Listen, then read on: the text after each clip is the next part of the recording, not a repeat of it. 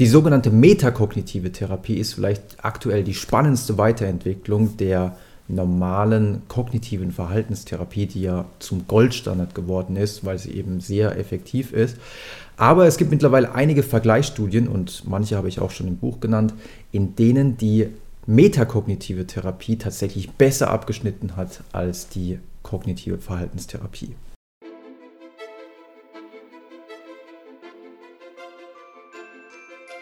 Jetzt natürlich die Frage, was ist denn metakognitive Therapie und was ist der Unterschied zwischen der kognitiven Verhaltenstherapie? Ähm, nehmen wir das Ganze jetzt mal in Bezug auf ähm, generalisierte Angststörung weil das ist genau das Thema, um das es in der Studie ging. Also generalisierte Angststörung ist vor allem gekennzeichnet durch übermäßiges sich Sorgen machen. Man hat im Grunde die gleichen Sorgen wie andere Menschen auch. Also man hat Angst, dass man den Job verlieren könnte. Man hat Angst, dass ein geliebter Mensch sterben könnte. Man hat Angst, dass man selber sterben könnte, dass man selber äh, eine schlimme Krankheit bekommen könnte. Das sind alles Ängste, die haben, die hat jeder. Ja? Aber im Falle der generalisierten Angststörung ist es so, dass man sich von diesen Sorgen, dass so etwas Schlimmes passieren könnte, gedanklich kaum noch ablösen kann und man dadurch wie gelähmt ist, weil man die ganze Zeit nur über diese Ängste und diese Sorgen nachdenkt. Und um diese generalisierte Angststörung zu behandeln, geht man in der kognitiven Verhaltenstherapie, so hat man es auch in dieser Studie gemacht, in der Regel so vor, dass man Entspannungstechniken einübt, nämlich die sogenannte angewandte Entspannung, dass in dem Moment, wo man merkt, okay, jetzt habe ich wieder so einen Trigger-Moment, also so einen Auslöser-Moment, der mich in diese Angst Trance hineinzieht, sodass ich mir nur noch äh, Sorgen mache, dass man dann direkt ein Entspannungsverfahren einleitet, nämlich in der Regel basierend auf der progressiven Muskelrelaxation. Zusätzlich arbeitet man natürlich auch noch an den dysfunktionalen Gedanken, also dass man die Befürchtungen hinterfragt und wie wahrscheinlich ist es denn eigentlich, dass ähm, eines der Ereignisse eintritt. Und ist, gibt es dafür wirklich so viel Beweise, dass so etwas irgendwann mal eintreten wird? Oder sind die Sorgen vielleicht wirklich, wenn man einen Realitätscheck dann durchführt, etwas übertrieben? Und dabei hilft natürlich dann ein kognitiver Verhaltenstherapeut. Bei der metakognitiven Therapie geht man dagegen etwas anders vor und sagt, das Hauptproblem bei der generalisierten Angststörung sind nicht die Sorgen selbst, sondern die Gedanken über die Sorgen. Deswegen spricht man auch von der metakognitiven Therapie. Das heißt, man hinterfragt die Gedanken, die man über die Gedanken hat. Nämlich zum Beispiel, dass man denkt, ah, es ist gut, wenn ich mir ganz viel Sorgen mache, weil wenn ich, je mehr ich darüber grüble, desto höher ist die Wahrscheinlichkeit, dass ich mein Problem lösen kann. Aber die Wahrheit ist, manche Probleme lassen sich auch bei massivem Grübeln einfach nicht lösen. Und deswegen gibt es dann auch in der metakognitiven Therapie solche Verhaltensexperimente, dass man sagt, okay, du kannst dich jetzt nochmal zwei Stunden hinsetzen und einfach nochmal so viel grübeln, wie du willst. Versuch nochmal mit Grübeln das Problem zu lösen. Und dann merkt der Klient, okay, ähm, nee, eigentlich bringt das ja auch gar nichts. Ja. Und auf diese Weise versucht man diese letzten Endes nicht hilfreichen Überzeugungen in Bezug auf das Grübeln, weil wenn man natürlich glaubt, dass es hilft dabei, Probleme zu lösen, dann ähm, lässt man es natürlich nicht. Dann macht man einfach weiter, weil man denkt, es ist hilfreich. Es gibt aber noch eine weitere Metakognition in Bezug auf die Sorgen, nämlich dass man denkt, ja, wenn ich mir zu viel Sorgen mache und viele Menschen, die an generalisierter Angststörung leiden, haben diesen Gedanken, wenn ich mir zu viel Sorgen mache, dann schadet es meinem Gehirn, dann ist es schlecht für mich, dann gehen vielleicht Neuronen in meinem Gehirn kaputt, weil wenn ich den ganzen Tag depressiv bin und die ganze Zeit mir nur Sorgen mache, dann ist es ganz, ganz schlecht. Und ihr merkt, wir haben hier dann zwei gegensätzliche Überzeugungen äh, in Bezug auf die Sorgen, nämlich einmal Sorgen sind hilfreich, die helfen mir, meine Probleme zu lösen. Und auf der anderen Seite sind Sorgen, wenn ich mir zu viele Sorgen mache, sind sie schlecht. Und das führt zu einer ganz gefährlichen Dynamik, denn ähm, auf der einen Seite kann ich nicht aufhören, mir Sorgen zu machen, ähm, weil ich denke, sie sind hilfreich. Und auf der anderen Seite denke ich, dass dieses viele mir Sorgen machen mir schadet. Und das führt natürlich dazu, dass ich mich hier in einer Art Teufelskreis befinde. Und man versucht also in der metakognitiven Therapie vor allem an diesen Metasorgen zu arbeiten und diese Metasorgen abzubauen.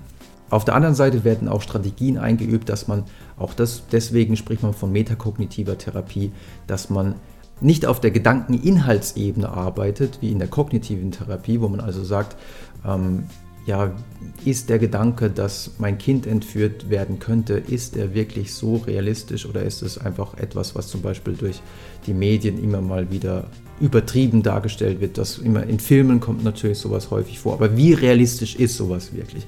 Sowas würde man in der äh, vor allem in der kognitiven Verhaltenstherapie hinterfragen, während in der metakognitiven Therapie geht es darum, auch die Aufmerksamkeit von solchen Sorgen einfach wegzurichten. Es geht also nicht um den gedanklichen Inhalt, sondern darum, worauf ich meine Aufmerksamkeit richte. Wenn ich also diesen Gedanken habe, mein Kind könnte entführt werden, dann sage ich mir zum Beispiel, ähm, ja, das ist eine Sorge, aber diese Sorge, ähm, ich setze mir dann einen festen Zeitpunkt, zum Beispiel jeden Abend von 6 Uhr bis 6.30 Uhr, da erlaube ich mir dann solche Sorgen zu machen und äh, jetzt aber für den Moment äh, konzentriere ich mich auf das, was eigentlich gerade ansteht.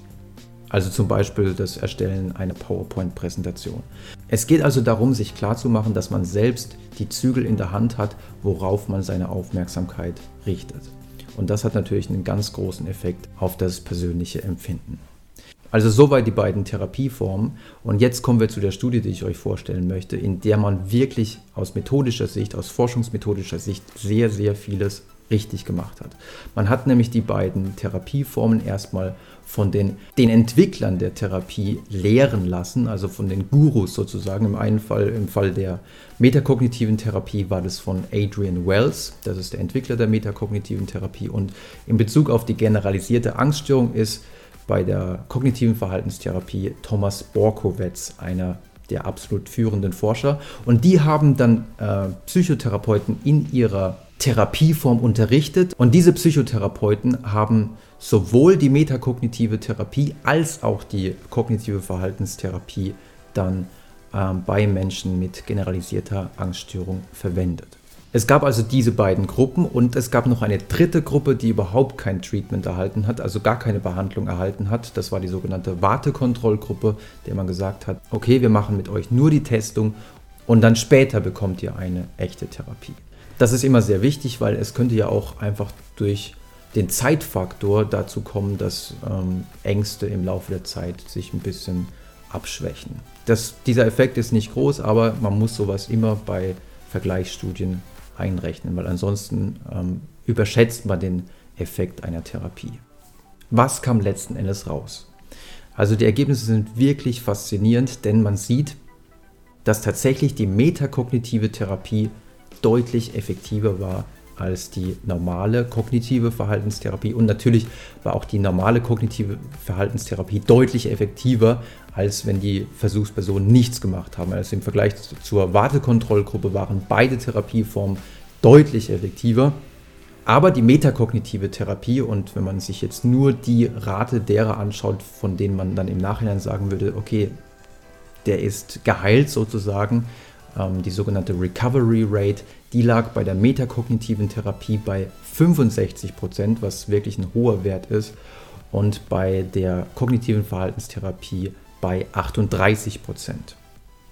In der Wartekontrollgruppe gab es keinen einzigen, der, von dem man sagen könnte, okay, der hat so eine große Verbesserung durchgemacht, dass er jetzt sozusagen geheilt ist. Und was auch sehr wichtig ist, dieser Effekt blieb auch über zwei Jahre hinweg erhalten.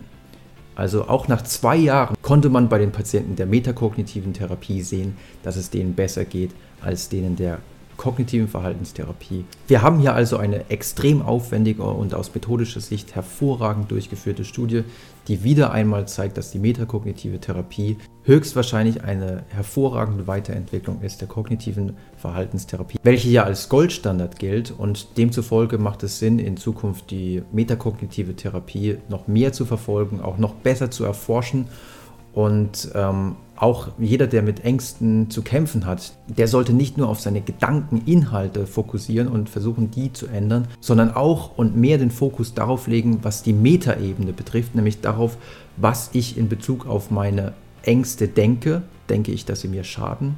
Denke ich, dass, sie, dass ich sie brauche? Und diesen, diesen Teufelskreis gilt es aufzulösen, sich klarzumachen, Ängste sind ganz normal und äh, Sorgen sind weder schädlich noch übermäßig nützlich. Ich hoffe, ihr fandet diesen Einblick in die aktuelle Angstforschung zumindest so ein bisschen so interessant, wie ich ihn fand. Und wenn ihr wollt, sehen wir uns dann vielleicht beim nächsten Mal wieder.